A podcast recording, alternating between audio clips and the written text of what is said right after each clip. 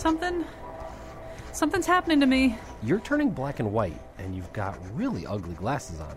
Well, you're suddenly wearing dumpy clothes and you've got this weird, frowny mouth. What? There's some kind of chart behind you about. Ebola? Because I'm really worried that I have Ebola. I'm feeling an anxiety that has no obvious locus. Greg, I think I know what this is. I definitely recognize the visual signature. We're trapped in a Roz Chast cartoon? Yes, she's drawing us right now. I feel so worried. No, no, no, don't. Our anxiety is ratcheting up the power of her vision. Right. If we calm down, maybe the cartoon will go away. Okay, deep breath. And let it out. Uh, oh, wow. I felt my diaphragm catch on something. That's not right. I think there might be something wrong with my diaphragm. No, no, no, Greg, no. You're playing right into her hands. Maybe we've always been in a Roz Chast cartoon. Maybe we just didn't know it until now. Our whole existences have been just one small joke on page 34 of The New Yorker. Please, Greg, don't let your thoughts go there. You're just making her smile at her drafting table. I've got to get out. Greg, no! Oh my god, he jumped. Look what you did to him, Roz. I hope you're happy. What am I saying? You're never happy. That's the whole point. If I made you happy, then maybe you'd have to free me. Hey, Roz, you look awesome. Do you want some Necco wafers? No, okay, this isn't working. Let's just hear the interview. And now he dressed up as Eustace Tilly. Again, Colin McEnroe. It's not something I do more than three or four times a year because I'm uncomfortable in a monocle. All right, we are down in the New Haven studios yet again. We love it here in the New Haven studios, and we're so excited. Roz Chast is here with us.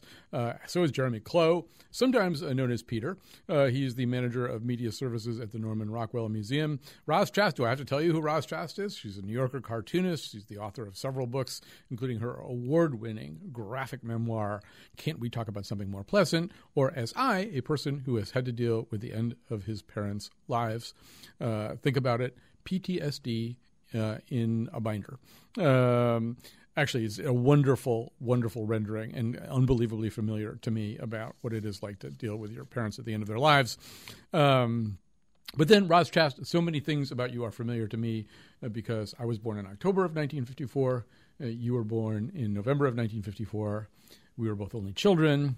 I'm basically Roz Chast with no cartooning skills, uh, and and I think also we ha- we shared a sense. I mean, actually, you use in the book the phrase "unhappy childhood," and I think it's not that for either of us that we had unhappy childhoods so much as that we were unhappy children, right? Like nobody was hitting us with a stick or anything like that. Well, speak for yourself. uh, no, I think you're right. I think I was, you know, sort of. Uh, I was an, uh, kind of a cranky kid. Well, also maybe a sense that like I was the one who was like whispering to you as you were being born. Like I I just gotten out of the womb. I was that was the voice you heard say, "Stay in there, stay in there, stay in there." It's really scary out here. No, it wasn't so good in there either. okay, you didn't like it there. no, no, no. you actually remember not liking it there.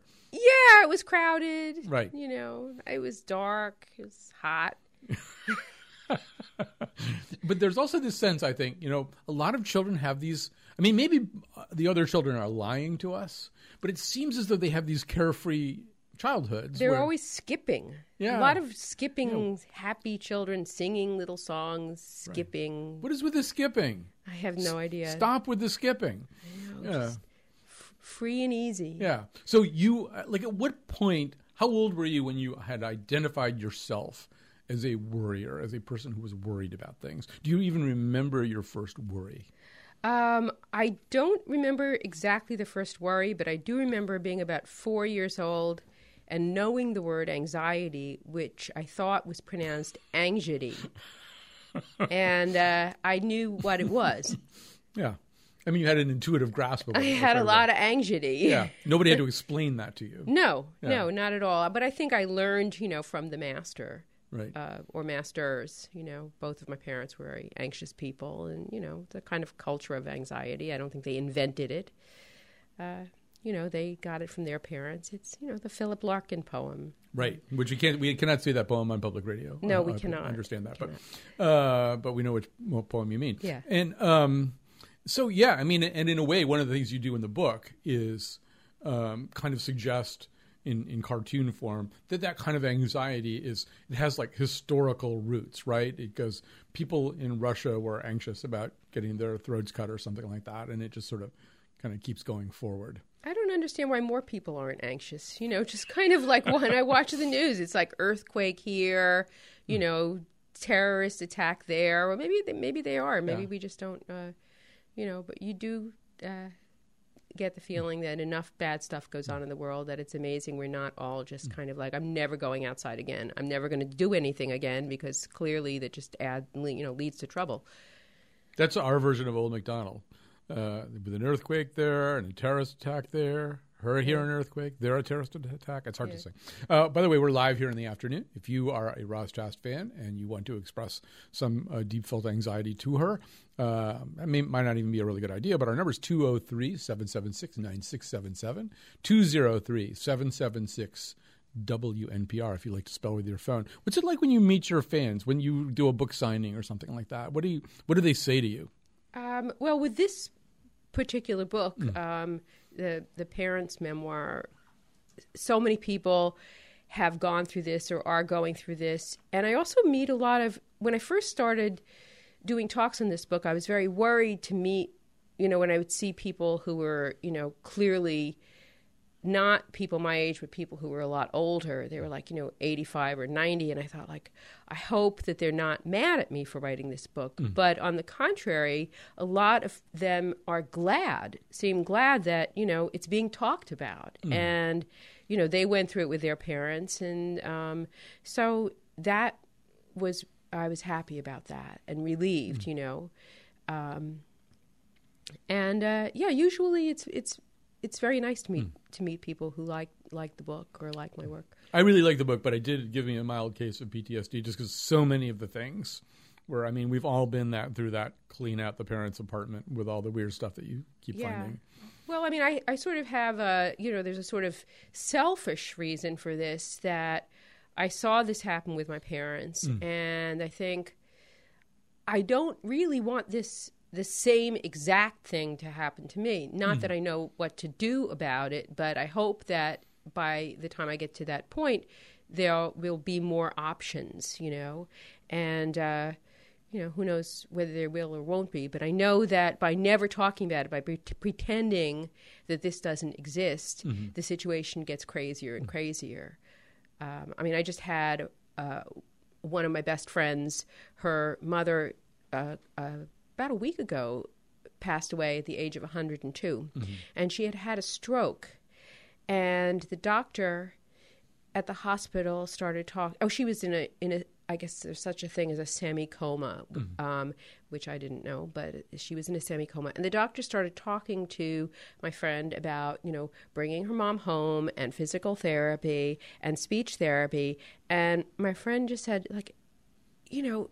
She just said, what, what planet are you on? Mm-hmm. This woman is 102. She's been in horrible shape for the last year, and she just had a stroke. Mm-hmm. And she's not speaking. She doesn't recognize me.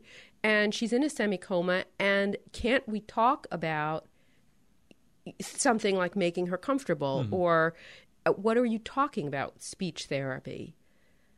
I had to do the exact same thing in my mother's case. I mean, she had uh, Alzheimer's disease, and then she'd fallen and broken her neck, and then she was like having this other cascading set of things, Yeah. you know. And, and at a certain point, I had to say to the doctor, "Oh no, this is like hospice. We're doing hospice now." Yeah. And, and he didn't like that idea. He thought we would just like sort of keep intervening and. Uh, Oh, yeah. Well, I mentioned in my book when my mother was 97 and she really hadn't gotten out of bed in months, and uh, the doctor suggested that she have um, a colostomy um, operation and that it wouldn't be any big deal.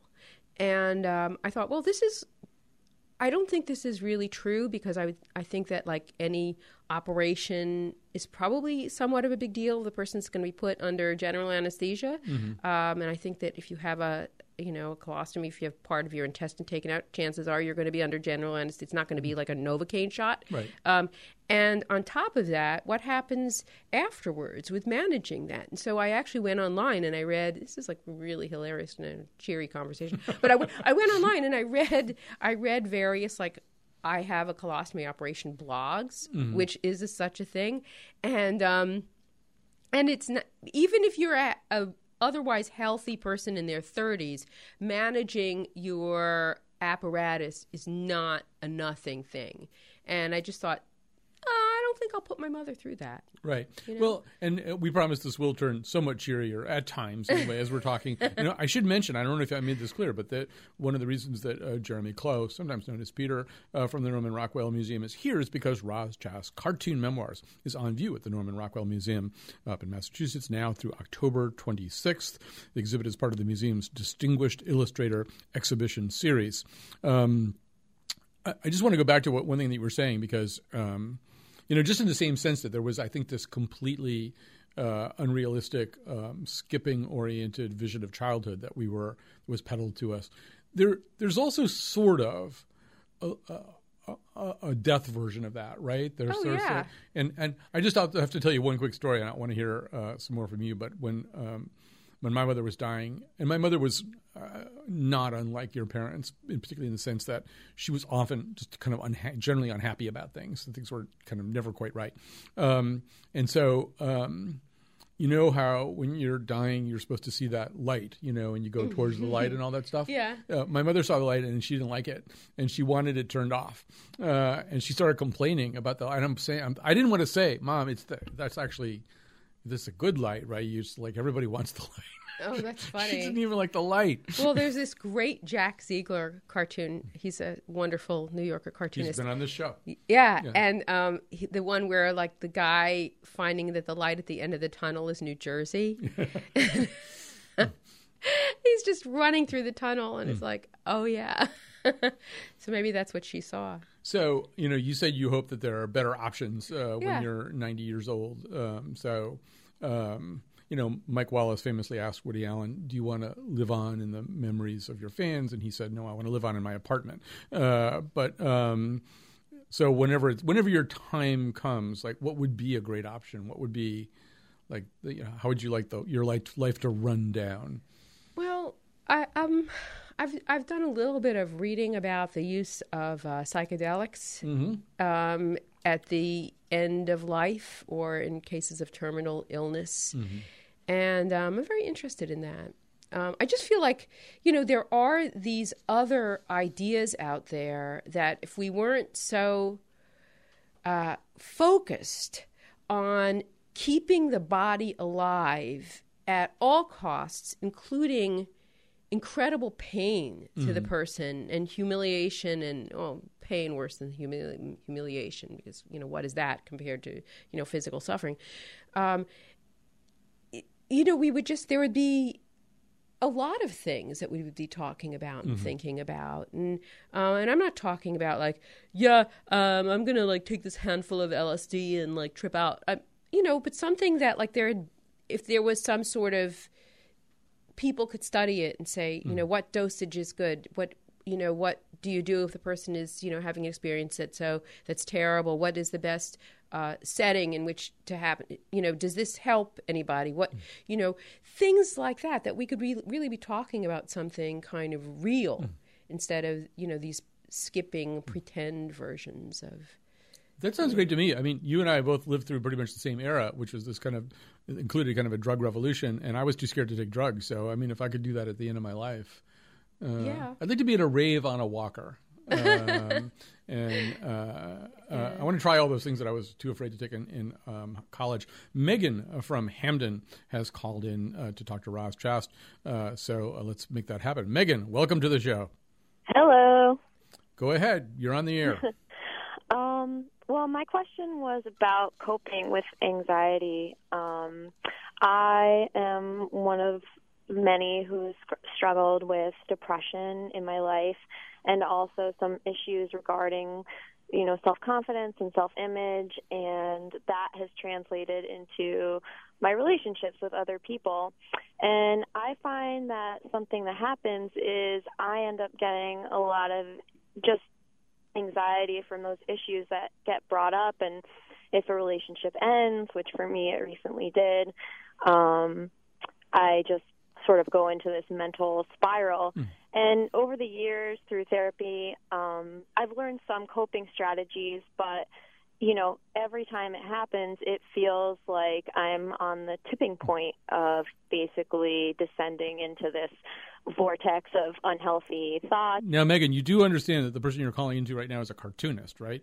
Uh, Yeah. I mean, she may not be the Well- most appropriate person, uh, but I mean, I, I'm sure she would like to help you in some way. Oh no no no! I'm not asking for like you know like oh please help me like dial a hotline. No, what I'm asking is like how does she cope with Aha. that? Like does she find her art to be something that helps or what coping Megan, strategies? Megan, that is a does she have? great question. That's a great question. I'm going to throw it over to Roz. Um, I think having a good therapist is important. Um, and if you uh, trust him or her and they, you know, psychopharmacology um, is an option and a necessity for some of us. And, uh, and work, you know, uh, work is really, for me, important. Um, we have just a little here in the studio, is a little bar that we press with our paws, and a lorazepam comes out. Uh, so that helps. you know, I mean, um, Jeremy Clowe, this is a, a time to weave you in in an odd way because I mean, people think Roz Chast, Norman Rockwell, Roz Chast, Norman Rockwell. What could they possibly have in common? Well, it turns out they have a lot in common. And she was just talking about therapy. One of the things we know about Norman Rockwell now is not only was he in therapy, he was in therapy with Erik Erikson. That's true. That's what brought him to Stockbridge, where the museum is located. And um, it was actually his wife who originally was seeking treatment. And he would, uh, they were living in Vermont at the time, drive her back and forth. And so Stockbridge ended up being a suitable place to live and and uh, get treatment. And then he explored that himself, was very interested in psychology in his later work. I think you can see that. Right. And so we know from the Deborah Solomon biography, this guy was I mean, really different from what we think about him from his pictures. Roz, was that news to you? I mean, when you sort of when you were tapped uh, to be exhibited this way at the Norman Rockwell Museum, did you just think of Norman Rockwell as Mr. Happy Thanksgiving? I mean, talk about skipping.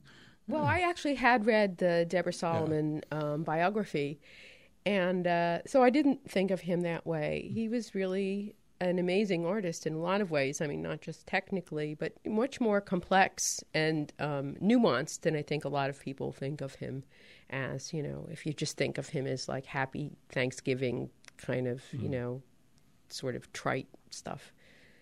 Right, and and, and yeah, I mean, in his art, he was dealing with stuff, and then in his life, it turns out he was like dealing with even more stuff. We're talking to Roz Chast right now. Our number 203-776-9677. It is not a hotline. She's not able to actually help you with your problems. At least we don't think so.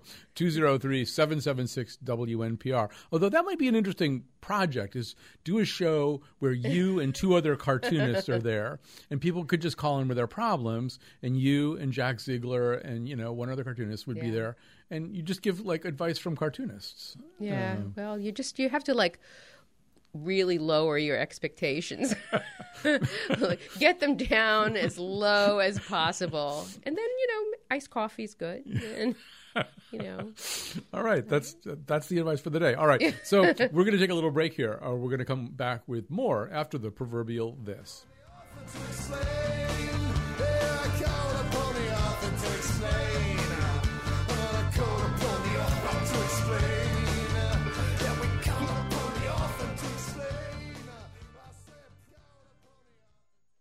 And we're back. Uh, We're back with Roz Chast, the New Yorker cartoonist, author of uh, many books, including her award winning graphic memoir, Can't We Talk About Something More Pleasant, which is about the um, aging uh, and um, institutionalization sounds like so institutional, but uh, and ultimate uh, deaths of her parents. Um, it's funnier than I just made that sound, however. also with us is Jeremy Clowe, uh, manager of the media services at the Norman Rockwell Museum, where Roz Chast's work, and not just the cartoons, and we will come to that, uh, are uh, on exhibit. We'll tell you more about the exhibit as we go along here, because uh, there's uh, there's m- much more up there than just cartoons. Not that cartoons wouldn't be uh, a great way to spend an afternoon. They would for me anyway. You know, it's Roz Chast. I just heard that promo where they're talking about Tig Notaro and people thinking that she's their best friend. Um, I, I'm not. I've never been under the delusion that Roz Chast was my best friend. But when I started seeing your cartoons, because we are of a similar age and a similar temperament, I think, and I'm sure I, with a, I share with a lot of people the sense, oh, this is somebody who's doing cartoons about my stuff, stuff that's that. I mean, I've never had to have a Roz Chast cartoon explained to me. You know, like uh, I immediately know what you're talking about, and so even before this book came out with its own special set of uh, of points of reference for people. I mean, you must get that from people like, "Oh yeah, you're my cartoonist. You're the cartoonist who draws about my insomnia or whatever." Yeah, I get that. Um, I mean, I heard the Tig Notaro um, little promo there, and I was thinking, well, that's part of I think what we do when you're not just sort of making generic jokes um, about I don't know what, like two guys sit in a bar. You know, if you're like making jokes that are more personal, I think that you do reach people in a different way. You know, that people do think sometimes that they know you or they connect with you, and um, uh, I think as long as somebody's not, you know, camping on my lawn or something, it's like, oh, that's all right. Yeah. You know? Um, there are some people camping on your lawn right now. Yeah, but it's not because of me. Right. It's because of our lawn. It's Oh. really great. It is a nice lawn. Um, so, when you started to, the impulse to do this, the impulse to draw cartoons, probably wasn't necessarily an impulse to reach out and touch people's lives. So, is there a way that you can describe what the impulse was? Um, I think I always liked cartoons. I always liked it when something made me laugh. And I think I always drawing my drawings could make me laugh and sometimes they made other people laugh and uh, that sort of interaction was always really interesting to me even from when i was a little kid and i always drew i always drew from the time i was like you know two or three uh, you know, before I was writing, I, I wanted to draw. I think most little kids do, but they just sort of stop somewhere along the, the way.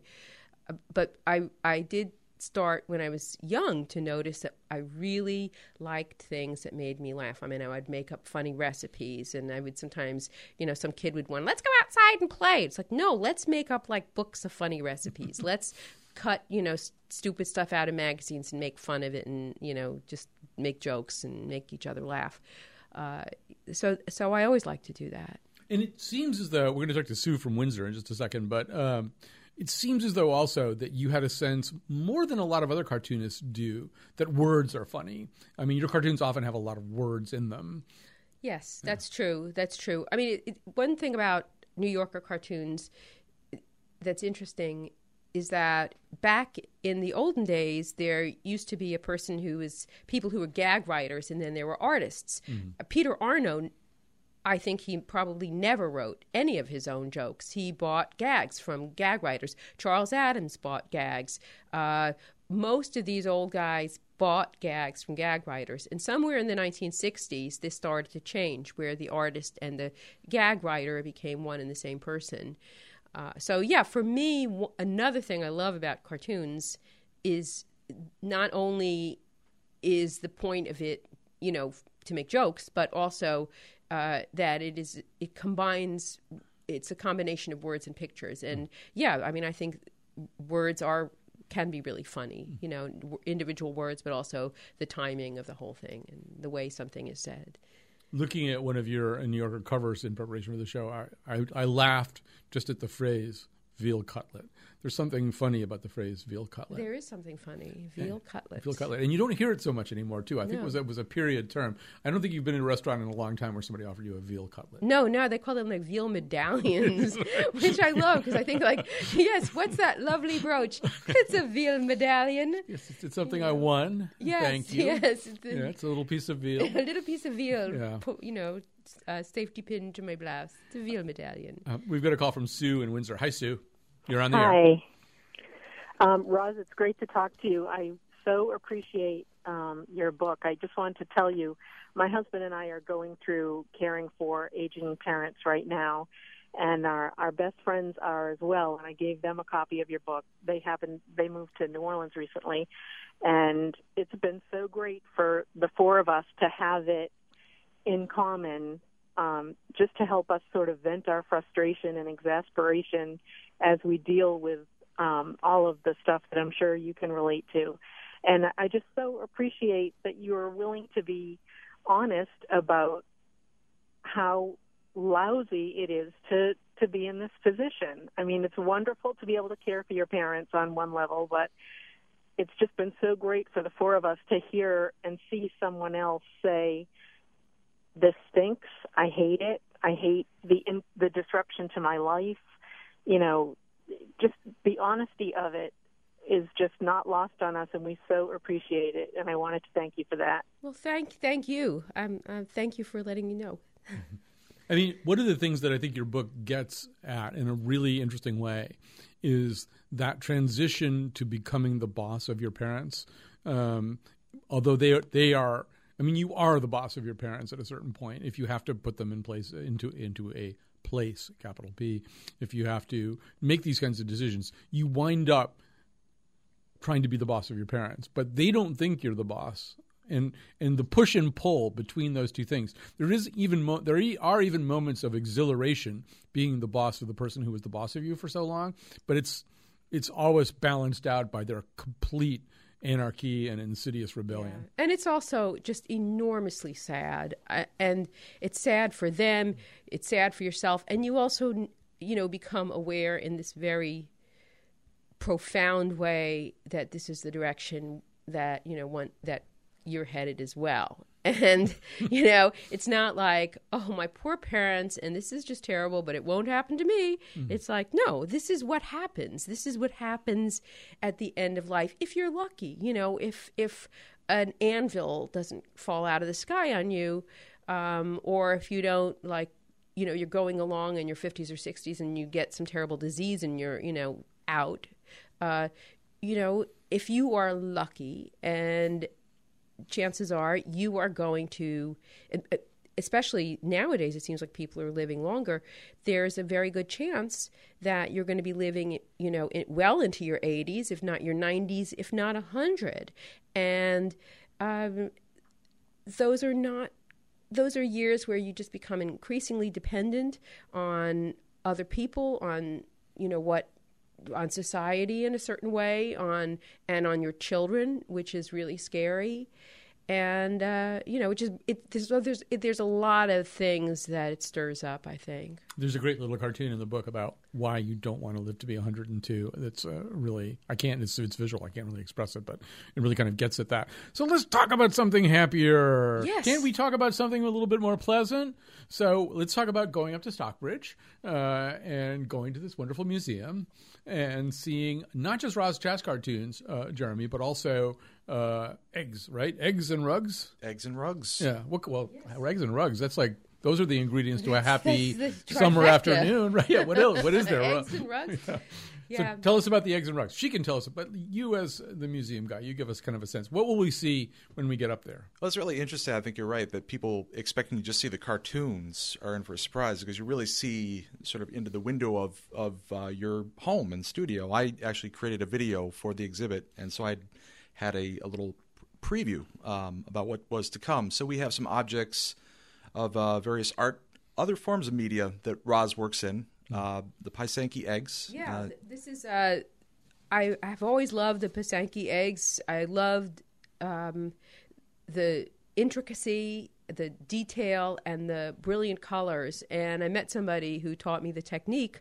They're not painted; they're dyed, and you work with a, a little tool uh, where you melt wax and it's like batik. You're drawing on the, it's just a chicken egg, you know, regular egg.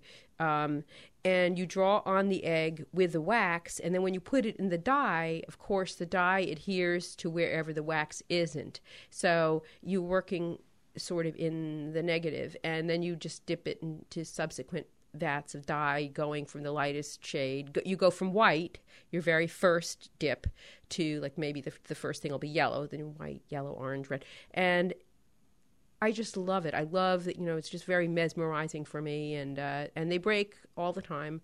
It's just the way it is. Um, with when you're working with eggs, and uh, I also do these um, uh, I guess it's called primitive rug hooking, mm-hmm. which is um, I do my own designs. You can buy these like sort of terrible, corny, awful kits um, where you know there'll be like a design usually some cliched thing like a cat or like fruit or something and and then it comes with pre-cut pieces of yarn but again i met somebody a friend of mine who knew how to do it and i said teach me and um, the technique of this is actually very simple. It's just really you have a piece of burlap which you stretch over a frame, and then you're pushing these loops of uh, wool strips through the little, you know, the weave of the burlap. But um, colonists and I guess like pilgrims and people like that, they this is where it was invented. This is why it's called primitive rug hooking. It's a kind of early American folk art because they didn't want to waste anything. Like they couldn't go to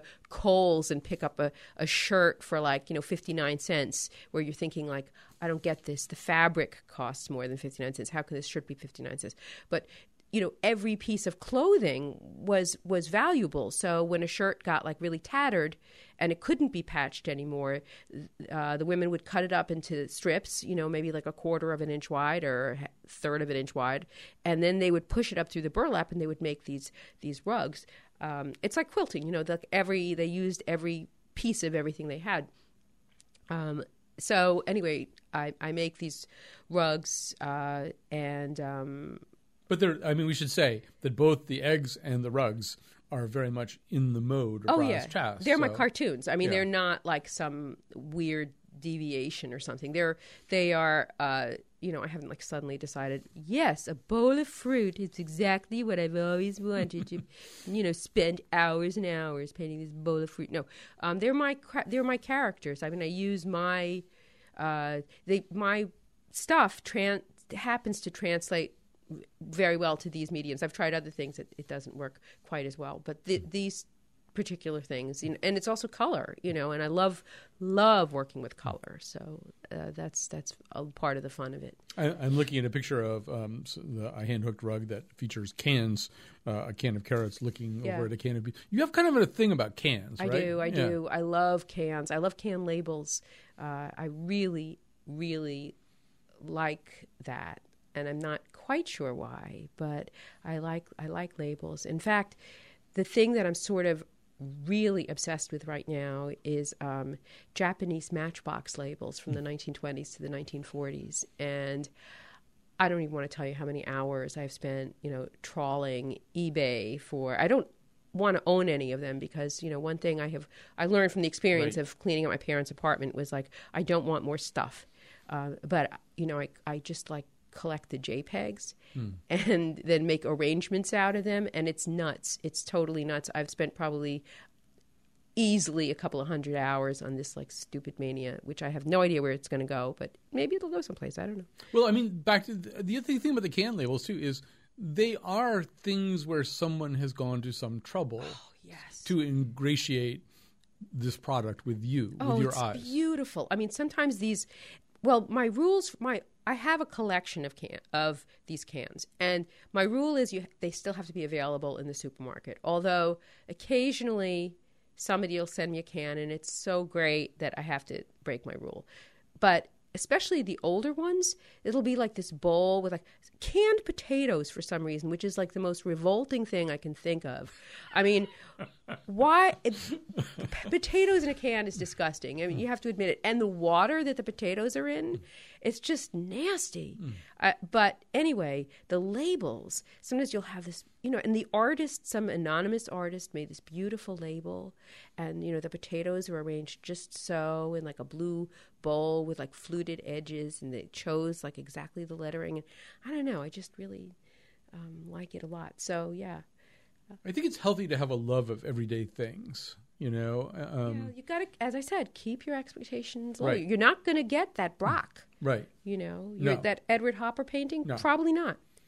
um, what I've fallen, what I've realized lately that I have an appreciation of, and I talk about it every time I come down here because I go to this coffee shop next door, and you get your coffee, and you know those sort of corrugated, they're not corrugated, those trays where you they have little holes where you press Yes, the coffee yes, into, yes. and the hole is resist the coffee cup just a little bit so that you jam it in there. Yes, yes. those are great. I like. They're in- great. aren't they great? Yeah, they are great. People just before they existed, people just walked around with brown stains all over themselves because Yeah, you couldn't carry. scalded, Yeah, big blisters of scalding, and you yeah. understand. Yes, yes, yes, it's a very that's a nice piece of engineering. Right. there. Some inventor was down in the basement every night. Yeah. You know, his wife is upstairs saying, "Are you coming?" No, I'm almost there. I've almost got this. yes, You yes, know, yes. and it's gonna work. I yeah, no, it's, it's, not. Yeah. it's not.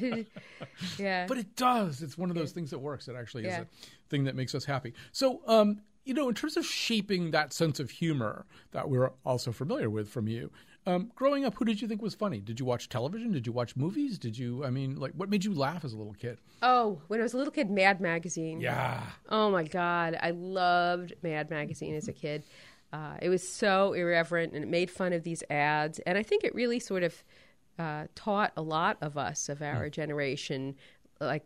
If you didn't think these ads were stupid to begin with, now you really saw them. You know, I mean, I remember seeing there was some ad for like it was making fun of Chase and Sanborn coffee, but they called it cheese and sandbag. and when I was a kid, I just thought that was like I could just think of that by myself and just start laughing, like hmm. cheese and sandbag. That's really, you know, I don't know. I, like, I, I, th- so I look at. old. I've mentioned this before on the show. I really did regard Mad Magazine. Once again, we had the childhood of the same era. Is this kind of almost Promethean secret that I was being conferred upon me? That because you know we grew up in the Eisenhower and Kennedy eras, where you you really weren't invited to question things very much. Right, And so when you picked up Mad Magazine and started reading it, basically they said, you know, all this stuff, it's all crap. it's it's so stupid, and the people who believe that this is real, they're stupid. They're really, and I think that that was like it wasn't just that. It was crap. It was like it was very pointed. It was like if you don't see through this, you are really, you're just you're brain dead. and uh, I, I just loved that. I also love Charles Addams, um, and I I don't I didn't really discover him. And my parents were New Yorker sub- subscribers, but you know when I was a little kid, I would pick up the magazine, and it was kind of off putting because I I would look at the cartoons, but most of them I didn't quite get, and they were, it was very text heavy. Um, but when I was young, when I was about mm, nine, ten, my parents used to go to, uh, in the summer, they would go with a contingent of Brooklyn school teachers up to Ithaca, New York. To take, they would go to Cornell University. I'm not quite sure, like what, why Ithaca, but this whole group of Brooklyn school teachers, most of whom did not have children, um, I was an exception. They they were like my parents' old friends. They would go up. They would live in cheap student houses, and they would go during the day. They'd go to concerts. They'd go to lectures, and sometimes they would just be my my parents would want to be with their friends, and they would like park me in the browsing library um, at uh, there was a student center there called Willard Straight. And this browsing library had a section of cartoon books. And I spent many hours there, and I really fixated on the Charles Addams books Monster Rally, Addams and Evil, Black Maria. Uh, um, they were just so hilariously funny to me. So, and again, something a little bit like Mad Magazine, something a little bit, you know, subversive and, but cheery. You know, they weren't like, it wasn't like, you know, society must die because, you know, it was, it was just like, this is really, this like happy family stuff. is This is, oh, I said a bad. That's bad- all right. All right. Um, We're all friends here. Okay, yeah, well, you can beep it or whatever. um, and uh, and I loved it. I Mm-hmm. loved it.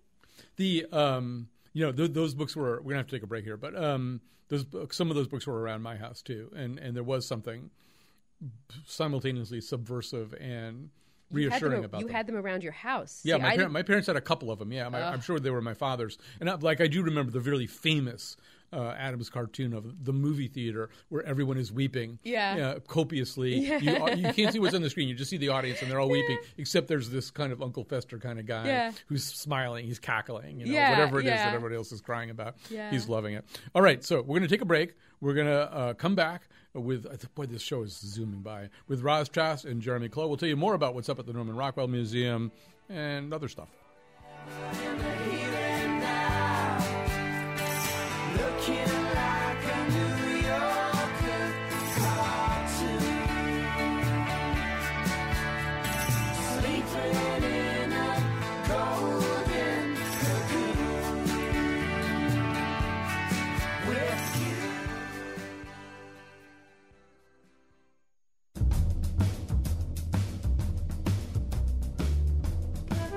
Today's show was produced by Lydia Brown, Jonathan McPants, and me, Chion Wolf, with mega help from Alex Dubin.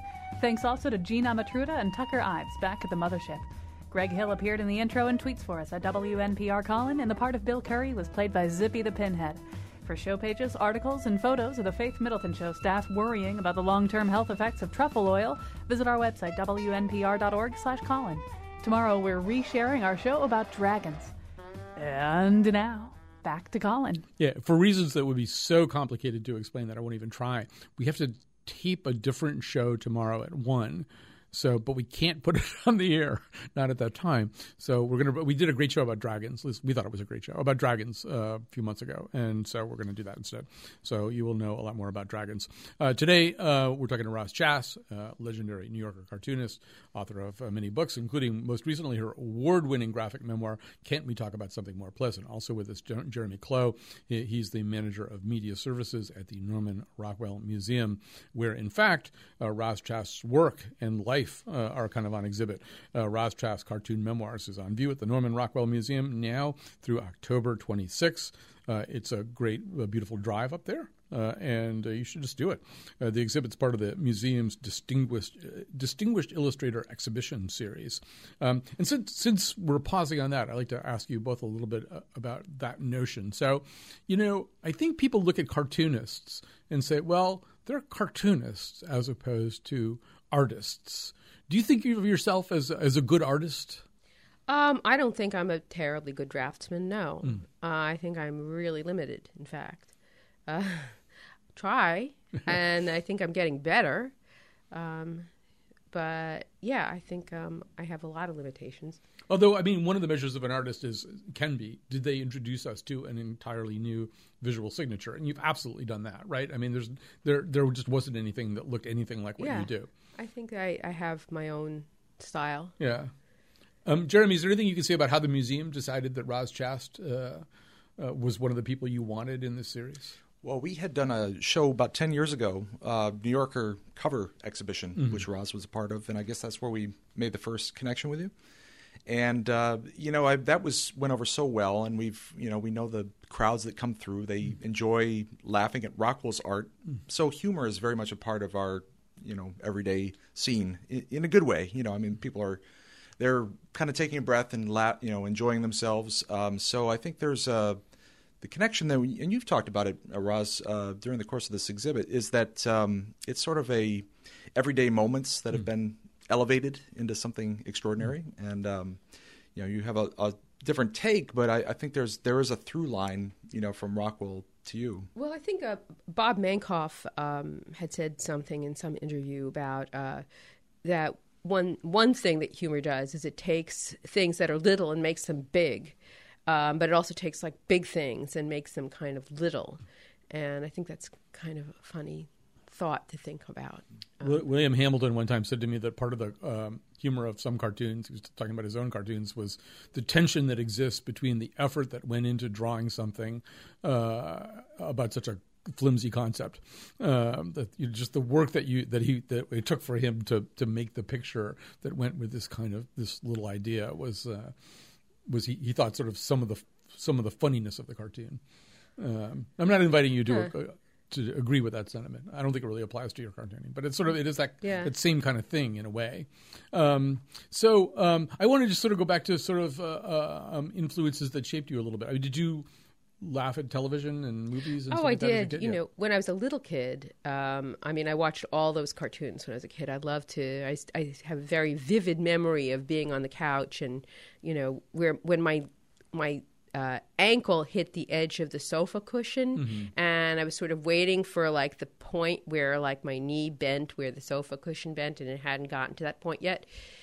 Uh, and I always I watched those like horribly violent cartoons that I know you know Ren and Stimpy on The Simpsons are all based on, mm-hmm. and that's why I love I love The Simpsons, and I really love the Ren and Stimpy cartoons because they are exactly like the cartoons that we watch. Where you know these animals were always getting like flayed alive, or like an anvil would drop on them, and a steamroller would go over them, and you know they'd be set on fire, and like the cigar would explode, and they'd be like a black skeleton, and um, and then you know suddenly miraculously they'd be fine. Uh, it, but that's you know that all that stuff I think I grew up on. I think also, you know, the um, the Warner Brothers, the Looney Tunes cartoons were very they were kind of modernist in a way that they were sometimes very aware of the fact that they were cartoons. Oh, totally. Yeah. Totally. Yeah. And a lot of the jokes that they made, you know, I didn't even see them. I didn't even get them until I was older. And, Yeah. You know, sometimes I watch like old Betty Boop cartoons on YouTube and I'm like, oh my God, they got away with a lot. Uh, but I also watched sitcoms. I mean, I remember going through a phase where I just thought like Bewitched was, you know, Green Acres, that these things were just the bee's knees, you know. um, and then, of course, you get to an age where you watch it and you think, I hate life. I hate people. I hate, you know, this planet. I hate this universe. This is just, you know, the whole thing. But, you know, at, when I was about nine, you know, Bewitched was great. Yeah. I used to watch uh, Rocky and Bullwinkle with my father, and he would laugh at completely different jokes Yes. from what I laughed at. Yeah, well, how were we to know that, like, you know, Boris Badenov was, you know, based on Boris Godunov? Or, um, I mean, I remember that um, there was a little supermarket in Brooklyn that my mother used to go to, and this supermarket was just like the grimmest, darkest, horriblest old Brooklyn supermarket place, and it was called the Brothers Chermerinsky, but my mother always called it the Brothers Karamazov. I, you know, there are jokes that parents make that you don't get until you're older. Oh, absolutely. I, I, I love the portrait of your parents in, in uh, Can't We Talk About Something More Pleasant? And it, it does, you know, uh, once again, the, uh, I was talking about this recently about the sort of the greatest generation, right? And and I um, think they were before that. they might have been a little bit, yeah. They were both born in 1912. Oh yeah, well, yeah. I'm well, sure. what what I noticed with my parents, who were pretty much of a similar generation, I was also the child of somewhat older parents, um, was that they had kind of had this attitude of like, you know, we went through the depression and World War II, so just don't bother us for about twenty years. Yeah, it was really just it was you know put up or shut up. Yeah. And uh, you know, for my mother, a lot of if you had like too many problems, it was like it was because you were staring at your navel. You know, and it was like stop staring at your navel. You know, so uh, you know they had a very different. It was a very different take. If you if you had a roof over your head and you had food and you had clothes, shut up. Um, So many of your cartoons seem to be about having a mother, but also about being a mother. Are you in a constant struggle not to be a certain kind of mother? I think I, well, I think you're always, as a parent, you're always in a constant struggle to not be like the kind of mother you wouldn't want and the kind of person that you don't want to be. If that's just like a general, you know, state of mind. It, it, it, not even just a parent. You know, you're always. I mean, I feel like I'm always in a struggle to not be a person that I don't. I don't want to be. You know, but uh, I think when I had children, it, I was very aware that I wanted to be a different kind of parent. What kind of? Uh, we only have two minutes left, but so uh, when they do their version of, "Can't We Talk About Something More Pleasant"? How do you think they'll depict you? Well, I told my daughter everything is material, you know, and I don't have a leg to stand on here as far as saying like anything is, you know, private or don't say this or don't say that. You know, really everything is material and feel free to use it, you know, do what you want with it. So, uh, Uh, that's a great attitude. Um, you may come to regret it someday, but it's a great attitude. oh, I regret it already, but you know, what can I do? I regret it already. Sounds like the title of the next Roz Chast collection. Uh, so many more things I would have loved to have asked you, but we really are kind of running out of time here. I want to first of all thank Roz Chast for coming all the way to New Haven. I want to thank Jeremy Clowe, who's the manager of media services at the Norman Rockwell Museum, for getting Roz Chast uh, to New Haven. Uh, and once again, remind you that uh, not only is the memoir "Can't We Talk About Something More Pleasant" uh, Uh, available and ready to guide you through the inferno that you might be walking through pretty soon with your parents, or maybe as that parent walking through a different kind of inferno. But you can also go up to the beautiful Norman Rockwell Museum in the beautiful Berkshires now through October 26th and see that wonderful exhibit, Roz Chast Cartoon Memoirs. I want to thank uh, everybody, especially our friend here in New Haven, uh, Jonathan McPants, who's been on the board today. Uh, Lydia Brown produced this show. We'll be back tomorrow with dragons. Actually, I'll be doing something completely different. I won't be talking about dragons, but you just won't know what I'm talking about.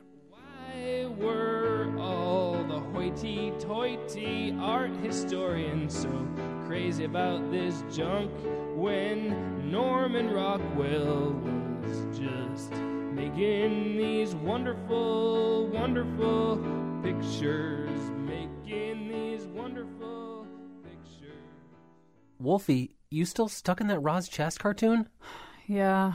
You want me to break you out? No, pencil gray actually looks pretty good on me, but of course, not that good.